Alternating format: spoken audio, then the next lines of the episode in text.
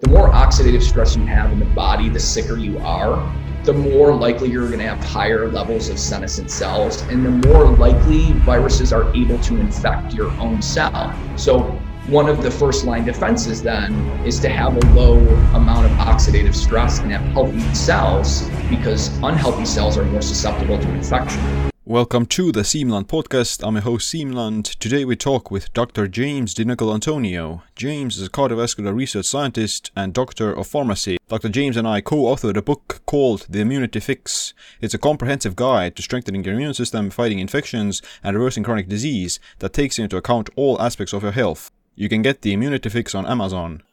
James, welcome back to the show. Siim, thanks for having me yeah, I'm uh, glad to have you on, on the show. And uh, we we wrote a book, so uh, it's a special occasion to do a podcast.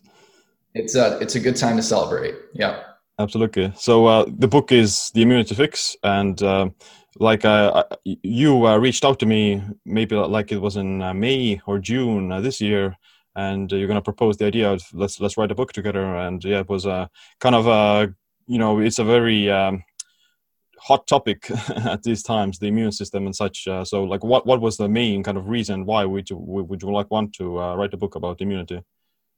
Well, I think, I mean, obviously, from a public health standpoint, I think it's important. Um, and I had been publishing, you know, several academic papers about, you know, potential ways to boost the immune system. I figured, you know, might as well put out a book to get to get it out to, you know, more people. Mm. And so I think you know, a lot in the news we hear a ton about, right, masks or um, social distancing and things like that, and that's fine. But you know, people do need to understand that they have control of their own health um, and their own immune health. So I think that this book was really, you know, to bring attention to that because I think it's important for people to know. Yeah, absolutely, I agree, and. Uh, like um, although uh, the immune system is very uh, you know uh, relevant at this time of the year and this year especially but it's also something that you uh, you, you could use uh, all the time so to say. So it's not a book about uh, specific events at this time. It's a book that i think uh, will also kind of stand the test of time so to say because uh, we do cover basically uh, everything related to the immune system autoimmunity how the immune system works inflammation and yeah like everything else how do you strengthen it. And the book is like maybe like 400 pages around that and like 2400 references. So it's not it's it's pretty uh, dense and full of all the information on the research that you've done. Yeah and i think um, like you said it takes a it takes a broad approach. So it's more about you know not just you know what supplements but like a whole lifestyle um, sunlight sleep right? Um, you know diet exercise like everything that can potentially help the immune system. And ultimately right? Um, your immune system if you're if you're improving the health of your immune system you're going to improve the health of you know many other things because your immune system is involved with inflammation right? Or autoimmune disease or you know taking care of precancerous cells. So ultimately anything that helps fix the immune system should translate to better overall health. Yeah, yeah, absolutely, and uh, uh, yeah, it kind of carries over to other things, and like there are many things that actually affect the immune system as well. So you, so you can't take it uh, very narrowly. Uh, so like you know, your metabolic health is going to affect the immune system. Your kind of age, or like your let's say biological age, uh, is going to affect it. Uh, your sleep schedule, your exercise routine, your, your nutrient status. So yeah, it has to be very um, all encompassing almost. Yeah, exactly. And I think too, what was what was important to me for the book was to get people to understand how the immune system works and how nutrients sort of interact with the immune system. So I think that the you know the book lays that out very well, and so people can really understand which nutrients interact with the immune system and which nutrients are more important than others, and what's like an optimal intake um, in the diet or via supplementation. Yeah, absolutely. Uh, so maybe let's uh, start off with uh, some of that. So uh, yeah, the immune system does need uh, a whole lot of nutrients to function optimally, and uh, like the most common one, like people know about, is probably like vitamin D. So yeah, like how does vitamin D affect the immune system, and like yeah, how can we optimize it?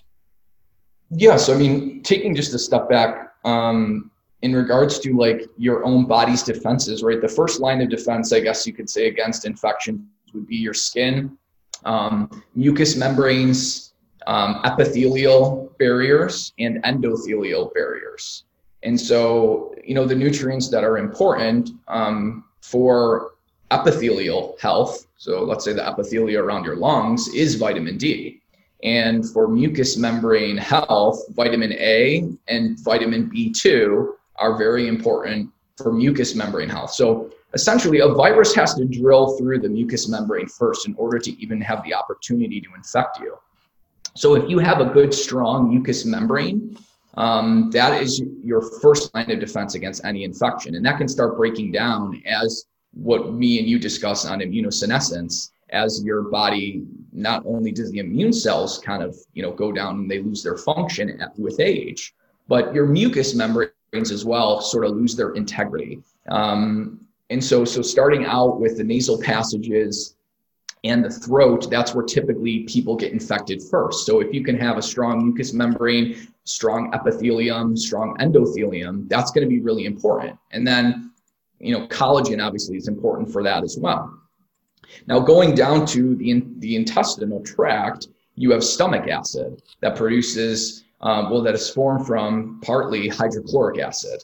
And that, in order to get hydrochloric acid to form, you need chloride, and you can only get that through salt. So, salt is important for another first line of defense, which is stomach acid to sort of degrade any pathogens that could be absorbed in the first place.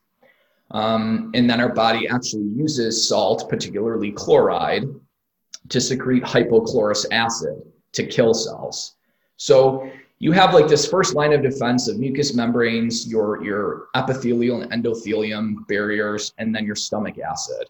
And so you can right away see that nutrients are playing an important role there. In mm-hmm. regards to vitamin D, almost every single immune cell has a vitamin D receptor. And in order for vitamin D to activate those receptors on immune cells, it has to be the active form of vitamin D, which is calcitriol. And in order to activate vitamin D, you have to have good magnesium status. So again, this just kind of, shows you that you can't just take vitamin D and hope everything's going to be okay. There are other nutrients that sort of allow vitamin D to work.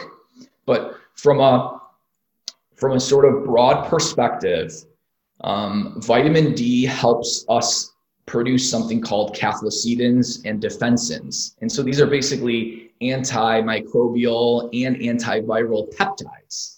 And again, that you need the active form of vitamin D in order to do that. And so um, probably the nutrient that is associated with the highest, if you're deficient in it, that's associated with the highest sort of mortality and worse outcomes with COVID is vitamin D deficiency.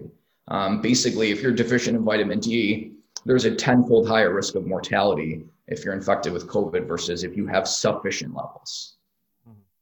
Yeah, yeah, it is uh, pretty uh, well documented that you know vitamin D deficiency is linked to not only like more severe symptoms of COVID, but also just autoimmune disease in general and uh, influenza infections. So yeah, it's uh, quite central to all the immune cells.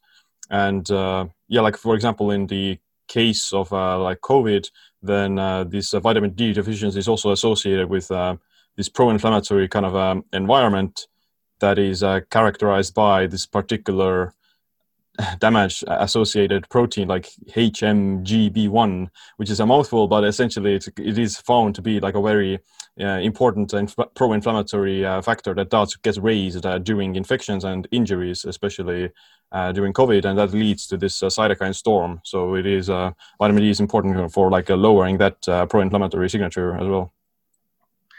Yeah, I mean, so essentially, vitamin D helps control the cytokines that are released from the immune cells. That's actually, you know, how it works when it binds to the receptors.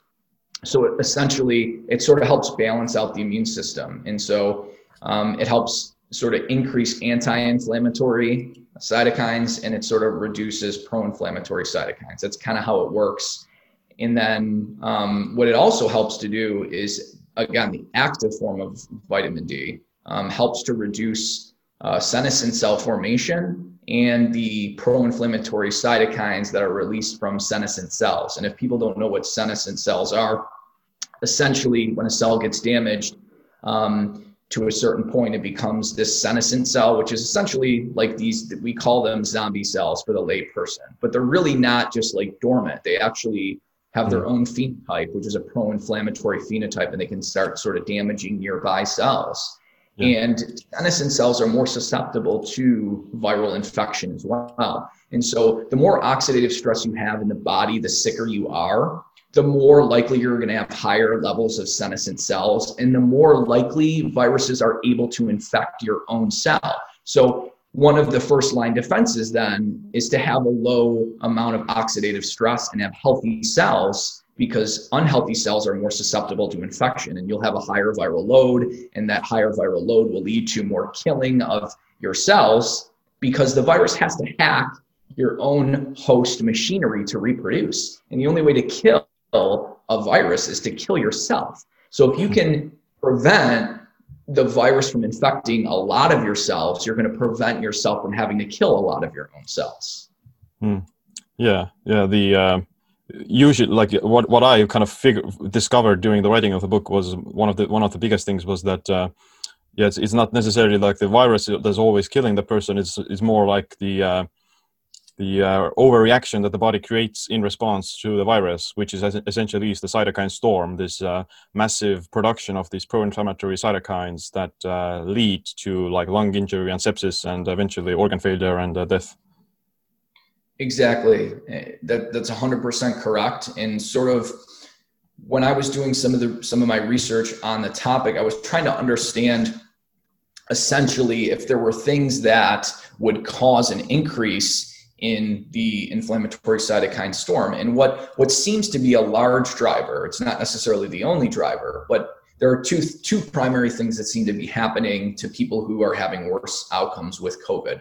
One is they don't produce as many type 1 interferons. So type 1 interferons are produced um, by macrophages and monocytes to sort of interfere with with viruses. They sort of inhibit viral replication, and they have a, a bunch of other functions as well. But as we age, our production and our and our function of interferons actually goes down. So we published a paper on potential supplements that could help boost that, and we cover that in the book.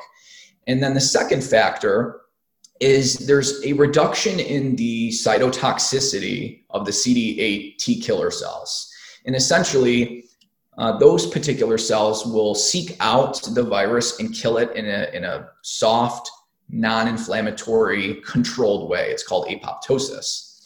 Other parts of the immune system, though, aren't sort of target specific to a virus. For example, macrophages, monocytes, and neutrophils kill in a highly inflammatory, sort of non specific way. So, what you have is a reduction in the cytotoxicity of your CD8 T killer cells from eating a poor diet, not exercising. And that, that forces the inflammatory part of the immune system to start having to kill the virus instead of the CD8 T killer cells. So now you have pro inflammatory killing of the virus, and it starts killing healthy cells around your own cells that are infected with the virus. So if you can figure out ways to boost CD8 T killer cell cytotoxicity and levels, and also CD4, CD4s and B cells as well, any part of the adaptive immune system is going to be beneficial to potentially reducing cytokine storm. Yeah, yeah, and uh, one of the uh, key uh, things that leads to the uh, reduced cytotoxicity of uh, these uh, T cells is uh, like a magnesium deficiency. So you you wrote uh, like a pretty big paper about it as well, and you and we cover like pretty revealing studies in the book how this magnesium deficiency leads to this immunodeficiency, basically where the body is very susceptible to these real problems.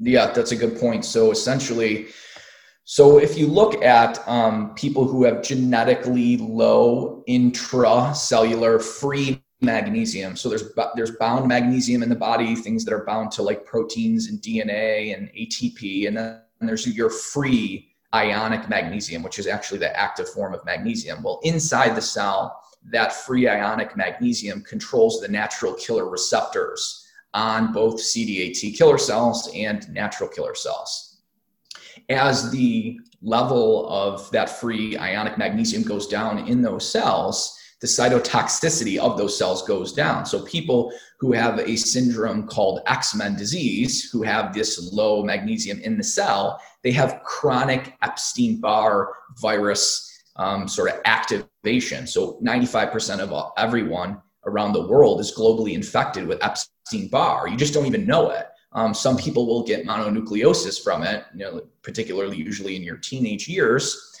Um, but some people don't show any symptoms. But people who have chronically low intracellular magnesium have chronically activated Epstein Barr virus and a significant increased risk of lymphoma. Um, so, what this is sort of showing you is that nutrients control the function of your immune cells, which then can control your risk of cancer. Yeah, yeah, for sure.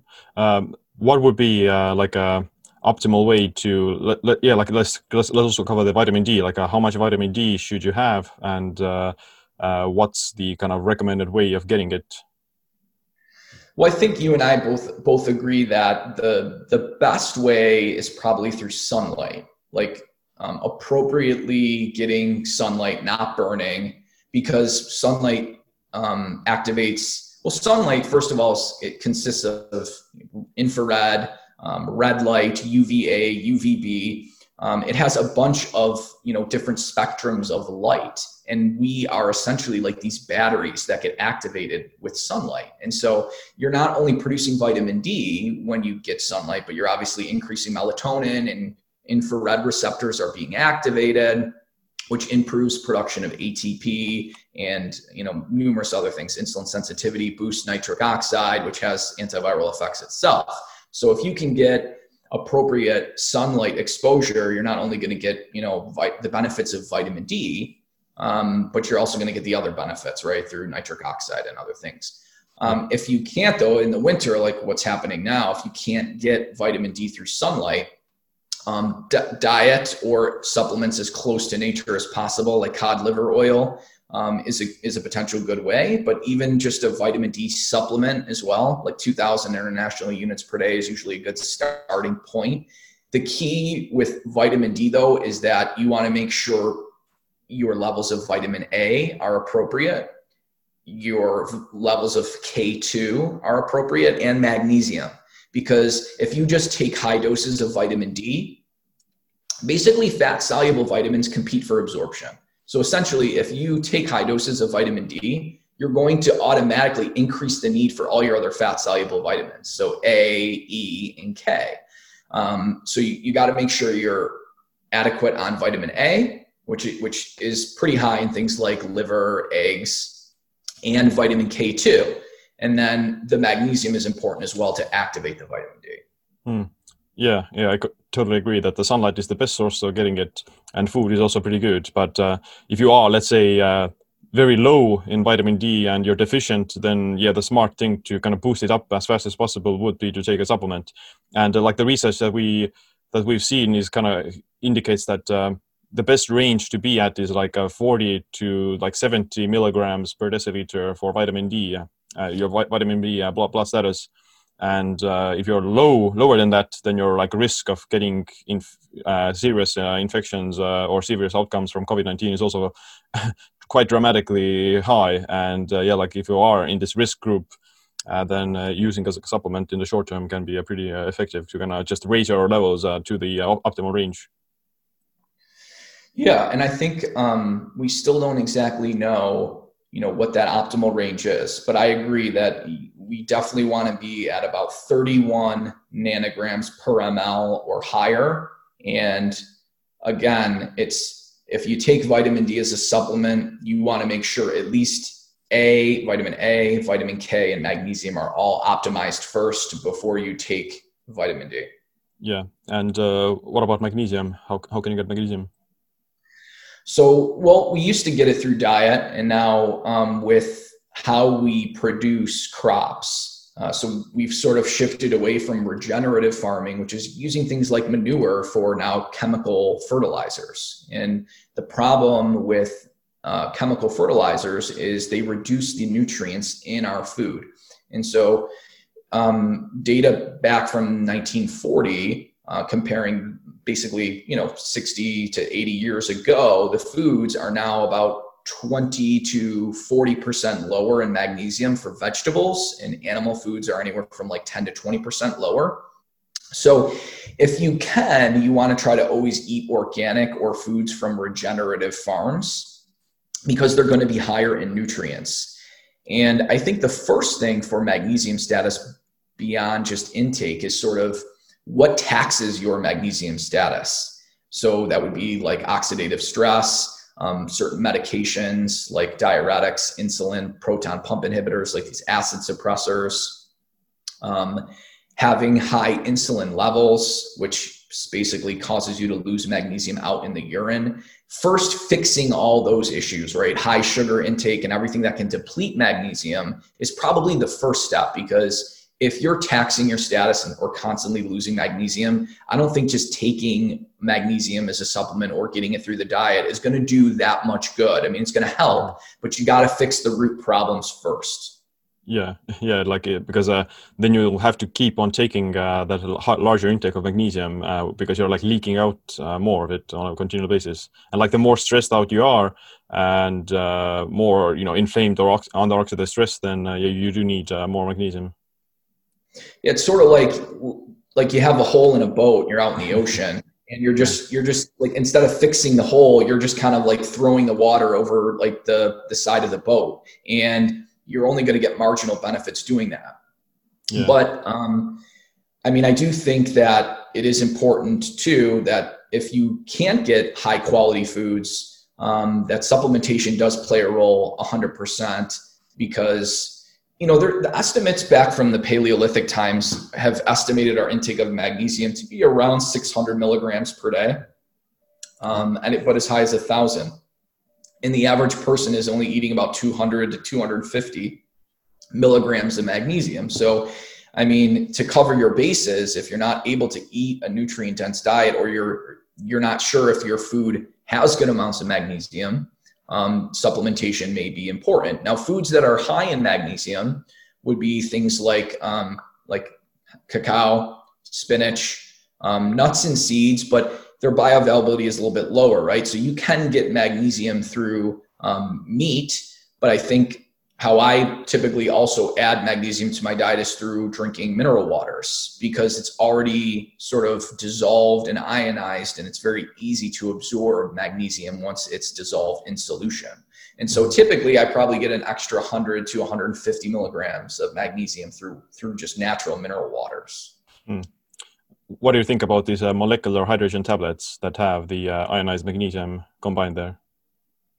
Uh, so I think um, hydrogen is important. I haven't done a ton of research on molecular hydrogen, like exogenous intake. I do think there are some studies that show benefit, but you can naturally boost um, hydrogen sulfide through supplementation, like N-acetylcysteine actually helps boost it, taurine helps boost it. And hydrogen sulfide sort of works like nitric oxide in the body. It sort of has this, you know, um, you know, blood vessel uh, health promoting properties and even antiviral properties as well. Um, it bound to magnesium. I, I, haven't seen anything like that before. Are you saying like there's supplements that have high, molecular hydrogen bound to magnesium? Yeah, like the uh, tablets, uh, molecular hydrogen tablets that you put into water, they have uh, magnesium in, in there. Ah, okay, interesting. Yeah, I'm not sure if it's just um, like a synergistic effect or, or if it helps. I don't think it would help with absorption having it in there. Mm-hmm. yeah. It's interesting. Maybe you get like maybe you get like just a more better absorption for the magnesium itself rather than supporting the absorption of the hydrogen. Yeah, potentially. I'm, I'm not really sure. Um, what about you? You mentioned the insulin resistance. So, like you know, diet and metabolic health is also pretty uh, huge uh, for uh, the immune system. Yeah. So, I mean, recently, a couple months ago, uh, there was a, a study that was published, and it showed that if you have metabolic syndrome, you're at a three and a half fold higher risk of dying from COVID, and you're at a four and a half fold higher risk of ending up in the ICU. So essentially, metabolic syndrome, for people who don't know what it is, it's it's five different things. It's an elevation in blood glucose, blood pressure, waist circumference, and triglycerides, and a reduction in HDL. If you have three or more of those five, you are considered to have metabolic syndrome. And so essentially, metabolic syndrome is insulin resistance. It's just an easy way to measure it without having to measure like HOMA-IR or you know doing an insulin assay after an oral glucose tolerance test. This is it's just a quicker, easier way. What doctors typically order. And so essentially, if you have three of those five, you can pretty much guarantee you have insulin resistance and probably high insulin levels as well. And so when the cell is insulin resistant, we need to understand too that the insulin is not just a fat storing hormone or um, puts glucose into the cell. Insulin is important for bringing nutrients into the cell. So if a cell becomes resistant to insulin, now you can't get magnesium or potassium into the cell. There's other nutrients too that are sensitive to insulin. And when you can't get nutrients into the cell, well, then that's a huge deal because we just discussed how magnesium in the cell controls immune function. So, the other sort of part about is that you start spilling more nutrients out in the urine when you have high insulin levels like magnesium and calcium. And so it's it's essentially it's, it's eating a high sugar diet is one of the main drivers of insulin resistance and high insulin levels. And it's just it's worse than just um, like uh, most people view sugar as um, not harmful, just sort of empty calories. But actually, we need to view it as like an anti nutrient and something that increases oxidative stress and actually taxes and depletes you of nutrients. Right. And uh, it also promotes the kind of accumulation of a visceral fat, so, which is like the internal fat around the organs and in, in between organs that uh, just uh, starts to secrete uh, like these pro-inflammatory cytokines, which uh, you know suppress the immune system and eventually lead to like metabolic syndrome. Yeah, fruit, so fructose can actually um, sort of increase the conversion of glucose to fructose in the body, and that can sort of activate parts of the brain that increase the production of cortisol and noradrenaline and the renin-angiotensin aldosterone system. And we know the renin angiotensin aldosterone system is highly associated with cytokine storm if that's activated. We know stress hormones like noradrenaline and cortisol inhibit immune function. So essentially, you have sugar sort of stresses out the body, like literally increases stress hormones, which suppresses immune function. So that's another sort of you know blow to the immune system when you overconsume refined carbs and sugar. Yeah, yeah, and uh, like what we discovered, uh, or one of the studies that we uh, use in the book, uh, also kind of indicates that um, like hyperglycemia, you constantly elevated uh, blood sugar, it uh, mimics the same pro-inflammatory um, kind of a pathway that leads to the cytokine storm as well by using the same receptor to get into the cell, uh, which was the HMGB1, like uh, high mobility uh, box group one, which is a mouthful, but uh, essentially, yeah, like you, you, the hyperglycemia creates the same uh, environment around the cell uh, that gets into the cell using the same receptor, and uh, the receptor for advanced glycation end product, products RAGE is also involved there. So hyperglycemia essentially kind of leads to also this cytokine storm eventually by promoting NFKB and other pro-inflammatory cytokines. Yeah, exactly. So. Um HMGB1 or high um, high molecular group box one, yeah. which is which is essentially a, what's called a disease um, or, or, a damaged associated uh, molecular pattern, um, a DAMP, uh, sort of is secreted by immune cells um, when there's viruses or vir- viral infections.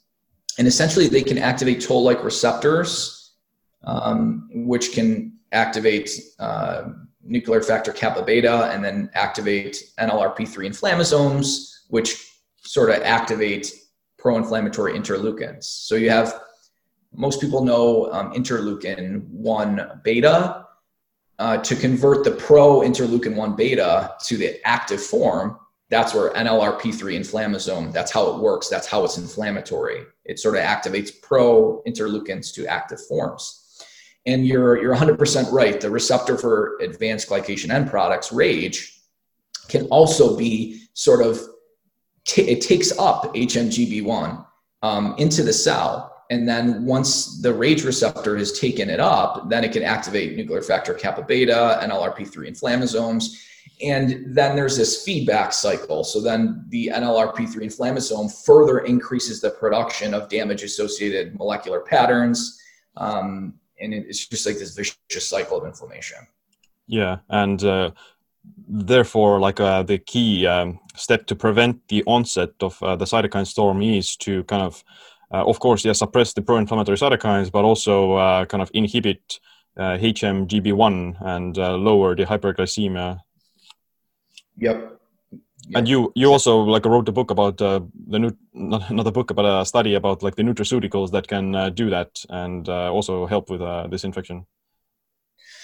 Yeah, so so essentially we um, our first publication was on nutraceuticals that have potential to boost the type 1 interferon response and then there are, it's basically those same nutrients essentially seem to also um, inhibit uh, HMGB1 release. But then there's additional ones too that we cover in the book um, that have those properties, like cor- like quercetin, which is in um, the skins of you know certain uh, uh, plant foods. Um, but essentially, what you have is in order to the best way to sort of inhibit oxidative stress is to create a little bit in your body and allow your body to then upregulate its own antioxidant defense enzymes.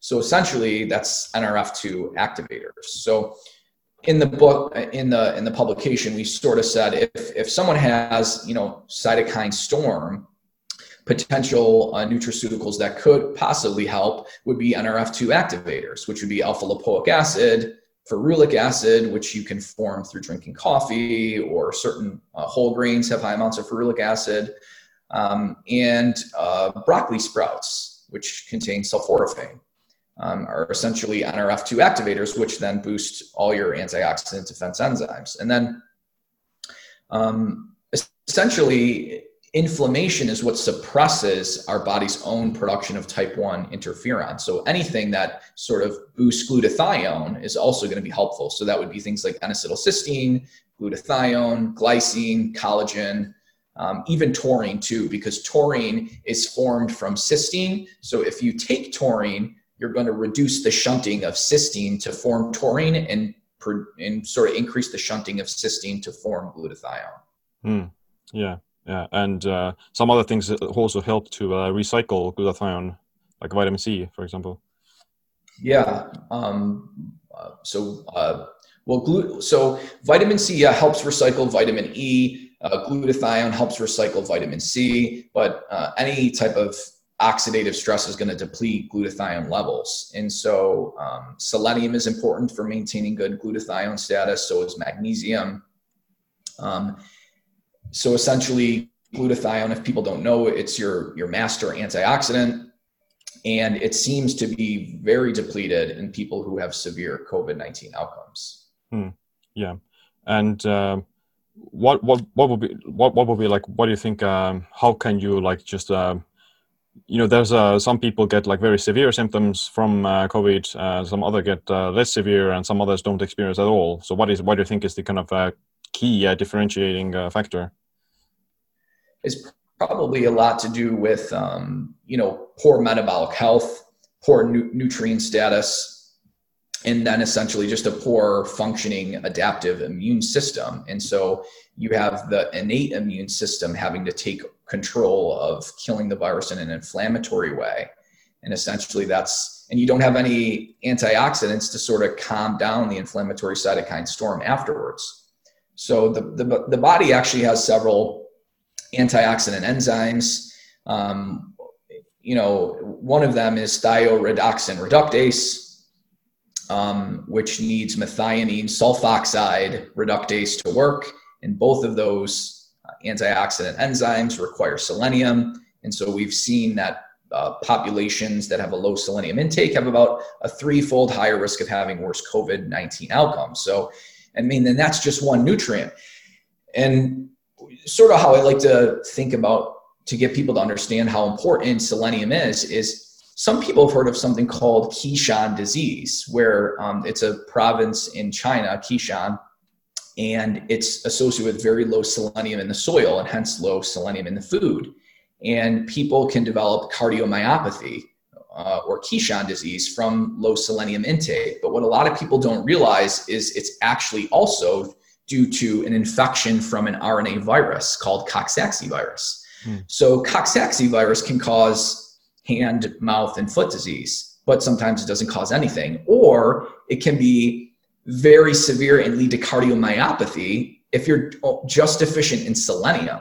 So it goes to show you an essentially a non-virulent virus like Coxsackie can become extremely virulent if you simply are lacking one nutrient, that being selenium, because if you treat, treat people with Keshan disease, which is selenium, that fixes the cardiomyopathy. Hmm. Wow, that, that's super interesting. Post-COVID complications. And so we already know the post-Coxsackie complication is cardiomyopathy, and we know the treatment for that is selenium. So I wonder how many post COVID complications there are, which we know there are a lot, right? Strokes, heart attacks, um, pulmonary um, embolisms are caused by potentially nutrient deficiencies. We haven't figured out yet which ones adding back, but we've published um, we published a couple papers that have anti-thrombotic potential for certain nutraceuticals like citrulline, um, biotin, uh, folate or folic acid. Um, essentially, those increase the effects of nitric oxide. Um, biotin and uh, uh, folate do that through increasing cyclic GMP. Citrulline does that through increasing nitric oxide. Um, and then, sort of the same nutraceuticals that we had uh, published that have antioxidant effects also have seem to have anti-thrombotic potential as well. Mm, and uh, magnesium as well, if I'm not mistaken. Yeah. Yes. 100%. Yeah.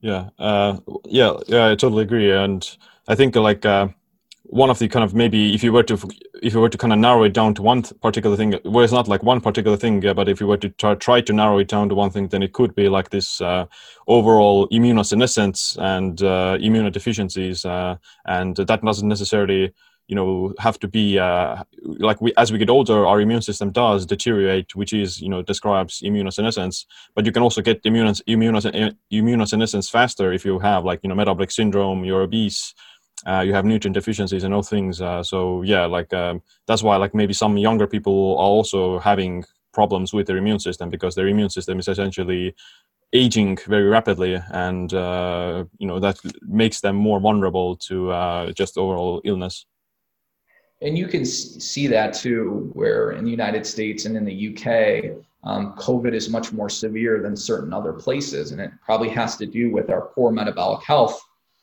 Um, essentially, you know, the virulence of a virus depends on your own metabolic health, and and that's sort of kind of what we drive home uh, with the book.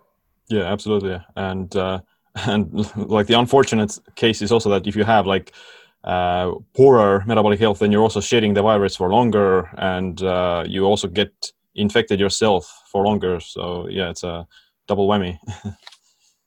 yeah, I mean, essentially, what we sort of wrote in the book is that if you have a population that is obese and has metabolic syndrome, you're going to get a higher viral load. You're going to carry the virus for longer, and there's a higher chance for it to mutate. And so you're you're essentially creating potentially super viruses um, when you're a population that it has less um, effective metabolic health and effective defenses against viruses because it just gives the virus more time to mutate in the body. Uh, and essentially, we see that too with uh, nutrient deficiencies. Um, so, for example, uh, mice that are deficient in selenium, uh, they have more, the virus infection is more lethal, it leads to worse pathology, and it leads to an increase in mutations. And so just being deficient in nutrients is going to increase the susceptibility of, a, of the virus mutating more when you get infected. And then we sort of covered um, things like heat and cold and sort of how to, you know, boost heat shock proteins that have antiviral effects as well, or cold shock proteins. And I think that was an important uh, key thing of the book as well. Mm, yeah, absolutely. And there is a quite a lot of uh, research you know decades ago even uh, that shows uh, that the heat regular heat exposure with the saunas is uh, very uh, beneficial in reducing the risk of influenza and reducing the chance of catching the common cold and pneumonia and other things so it is has a pretty profound um, you know immuno strengthening effect and it does like destroy like pathogens and viruses with the heat as well. Like even the WHO has like a page on their website that says that high heat uh, can destroy like the SARS uh, virus. Yeah, so essentially, um, another first line defense against viruses that we evolved, you know, over millions of years, and it's been around, you know, throughout all mammals, is a fever. And the reason why we develop a fever is because that boosts core body temperature, and we've developed defense mechanisms through that increase in core body temperature to release what's called heat shock proteins. And essentially, um, in order for a virus to replicate, it has to export its viral ribonucleoprotein complex out of the cell. And in order for that to happen, a protein called M1 protein needs to dock onto that complex to export it out. Well, heat shock protein 70 can bind to that complex and prevent M1 protein from binding and prevents the ribonucleo complex from being exported. And so essentially heat shock proteins and via you know things like sauna or exercising in the heat through increasing your core body temperature does have antiviral effects. Yeah, yeah, and uh, like the sauna does it, uh, infrared sauna does it. Uh, you know, yoga can do it, and exercise does it as well. So just anything that uh, releases these heat shock proteins can have like a positive effect uh, on that. But um, re- re- regular, I, I think like the regular sauna itself is also may have like some additional benefits in in terms of. Um, uh, like uh, you know sweating out the to- uh, you know, heavy metals and other uh, toxins. Right, and so um, what you were referring to on the WHO, uh, it's true that uh, they do have data. If the temperature is 133 degrees Fahrenheit, there is rapid killing of the SARS virus. Now, You'll never be able to get your lungs to 133 degrees. So we don't think it's going to have that type of mechanism in the lungs, but you do heat up the nasal passages and you do heat up the mouth. And I don't necessarily um, know if you can get your nasal passages or the mouth to 133 degrees. Uh, I don't think there's been any studies to that, but certainly just breathing hot air through the nose or through the mouth has been shown to reduce the symptoms of upper respiratory viruses by like two days. Mm. Not even boosting core body temperature, simply just breathing wow. hot air. Um, so that seems to have an effect as well. And even doing hypertonic saline nasal irrigation with hypertonic saline gargling has, if you can do that quick enough within 48 hours of an upper respiratory tract infection, um, studies have shown a reduction in the duration of symptoms by two days, a decrease in medication use by 36%, a decrease in household spreading of the virus by 35%, um, which is interesting. And then a significant reduction in viral load as well. So, SALT has both topical antiviral and antimicrobial cells uh, um, effects. And in cells, SALT has been shown to uh, kill both DNA and RNA enveloped and non enveloped viruses. Right? Essentially, SALT was before we had refrigeration. It was the you know universal preservative um, for those kind of antiviral, antibacterial effects. Yeah, absolutely. And uh, one thing to note about like the uh, heat is that yeah, like I don't think you're gonna raise your uh, lung temperature to the required uh, temperature, but I, I think it doesn't really matter at that point either because, like you said, your body responds to the heat by activating these heat shock proteins, and then the heat shock proteins go in there and do the job for you, so to say. So you don't have to, you know, uh, use a flamethrower to kill the uh, you know these pathogens, uh, you can you, the body is going to do it itself with these uh, heat shock proteins. Exactly, and then the other thing to to realize too is uh, sauna is a hormetic stressor. So it's it causes the breakdown of your own proteins, and then heat shock proteins are released to sort of repair those damaged proteins. Yeah. It it essentially makes your body stronger. And so anything you can do from a hormetic perspective with appropriate repair is going to make all your cells more resilient, right? And so you're essentially creating a greater force field around yourself by increasing the health of your own cells, sort of hitting the sauna numerous times a week. And we've seen this in animal studies. If you heat shock mice prior to infecting them with lethal avian influenza, the mortality is significantly reduced, the lung pathology, the viral replication is significantly reduced. So even doing it before getting the virus, uh, at least in animal models, has shown pretty interesting results. Yeah, like uh, it describes this uh, preconditioning hormesis that uh, increases resilience. So if your body has been exposed to a particular stressor like the heat uh, or exercise, then it's more able to tolerate it and it's going to experience less of the negative side effects from it as well. And the kind of interesting and the kind of fascinating thing about it is that like exercise also activates this HMGB1 uh, uh, protein that uh, is involved is in the cytokine storm. So if you're the idea is that if you are exercising regularly and you're like doing the saunas, then your body is already kind of at least it get, it's experiencing this uh, HMGB1 and this small amount of information uh, beforehand, and thus it's able to deal with it better when you actually get you know exposed to a larger exposure of it. Uh, so it's a it's a this you know exercise regular exercise does boost the immune system and it does increase this uh, overall resilience uh, as a result of that as well. Exactly, it's like the the saying, "What doesn't kill you makes you stronger." That's exactly what is happening with chronic moderate exercise, um, you know, uh, moderate doses of sauna, um, even potentially moderate doses of cold. Uh, although I think you have to be a little bit careful with timing of cold therapy because it can yeah. prevent the benefits of exercise. So you just got to, just like everything, you got to figure out how to time things. Yeah. But sort of what we discussed too was what's the appropriate dose of exercise.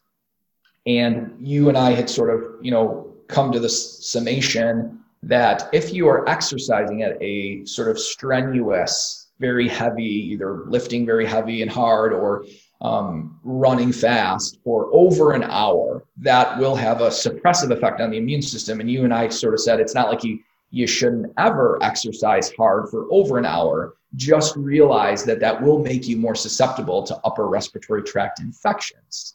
And we sort of kind of came up with a package of potential ways to sort of offset that. If you're someone who likes running marathons, well, obviously you have to run longer than an hour. So what can you do?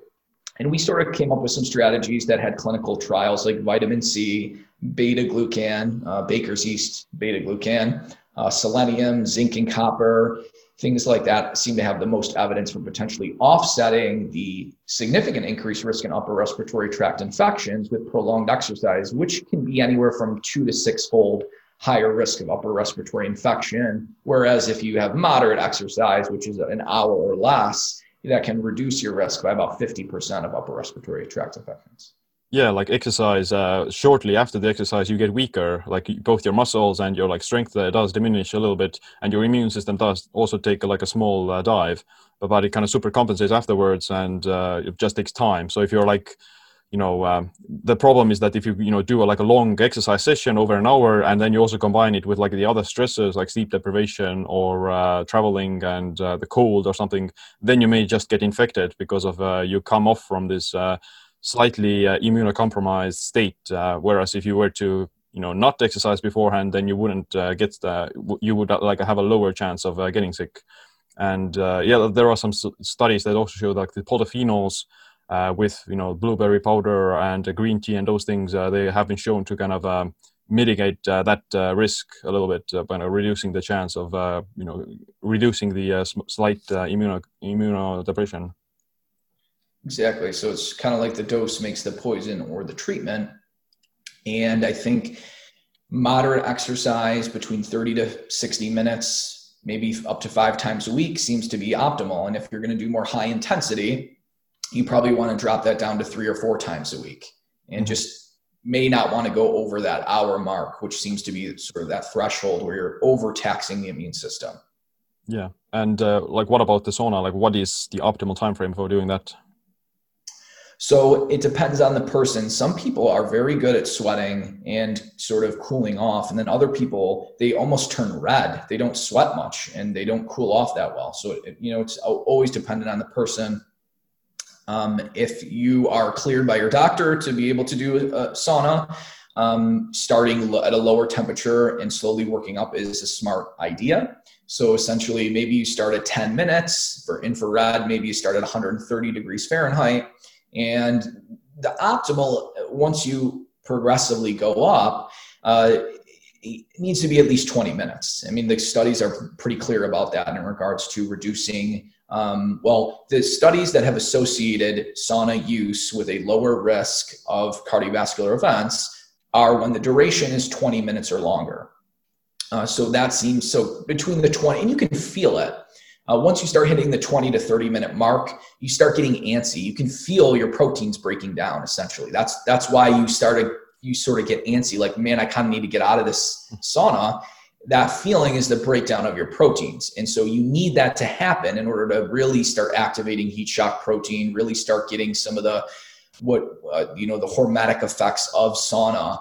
Um, and then with traditional sauna, you have to go higher, and, and, they typically are higher temperature. Anywhere you, you can find traditional saunas that go up to 250 degrees Fahrenheit. They work differently. Traditional is through convection heat. Uh, infrared uses both convection heat as well as heating you from the inside out.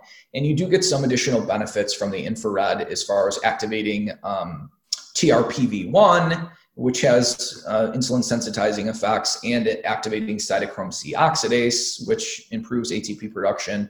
And you do seem to get a little bit better of a nitric oxide boost through the addition of infrared. But traditional saunas are still amazing and are still going to provide a lot of the benefits. You're going to still get the heat shock protein release as well.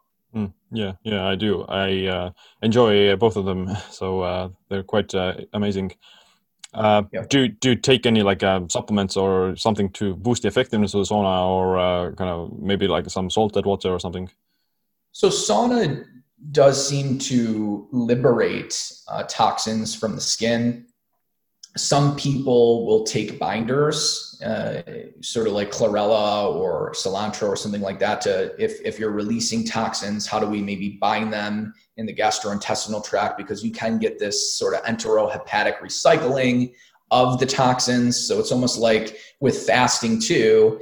Um, you get a release of persistent organic pollutants from the adipose tissue that you've accumulated.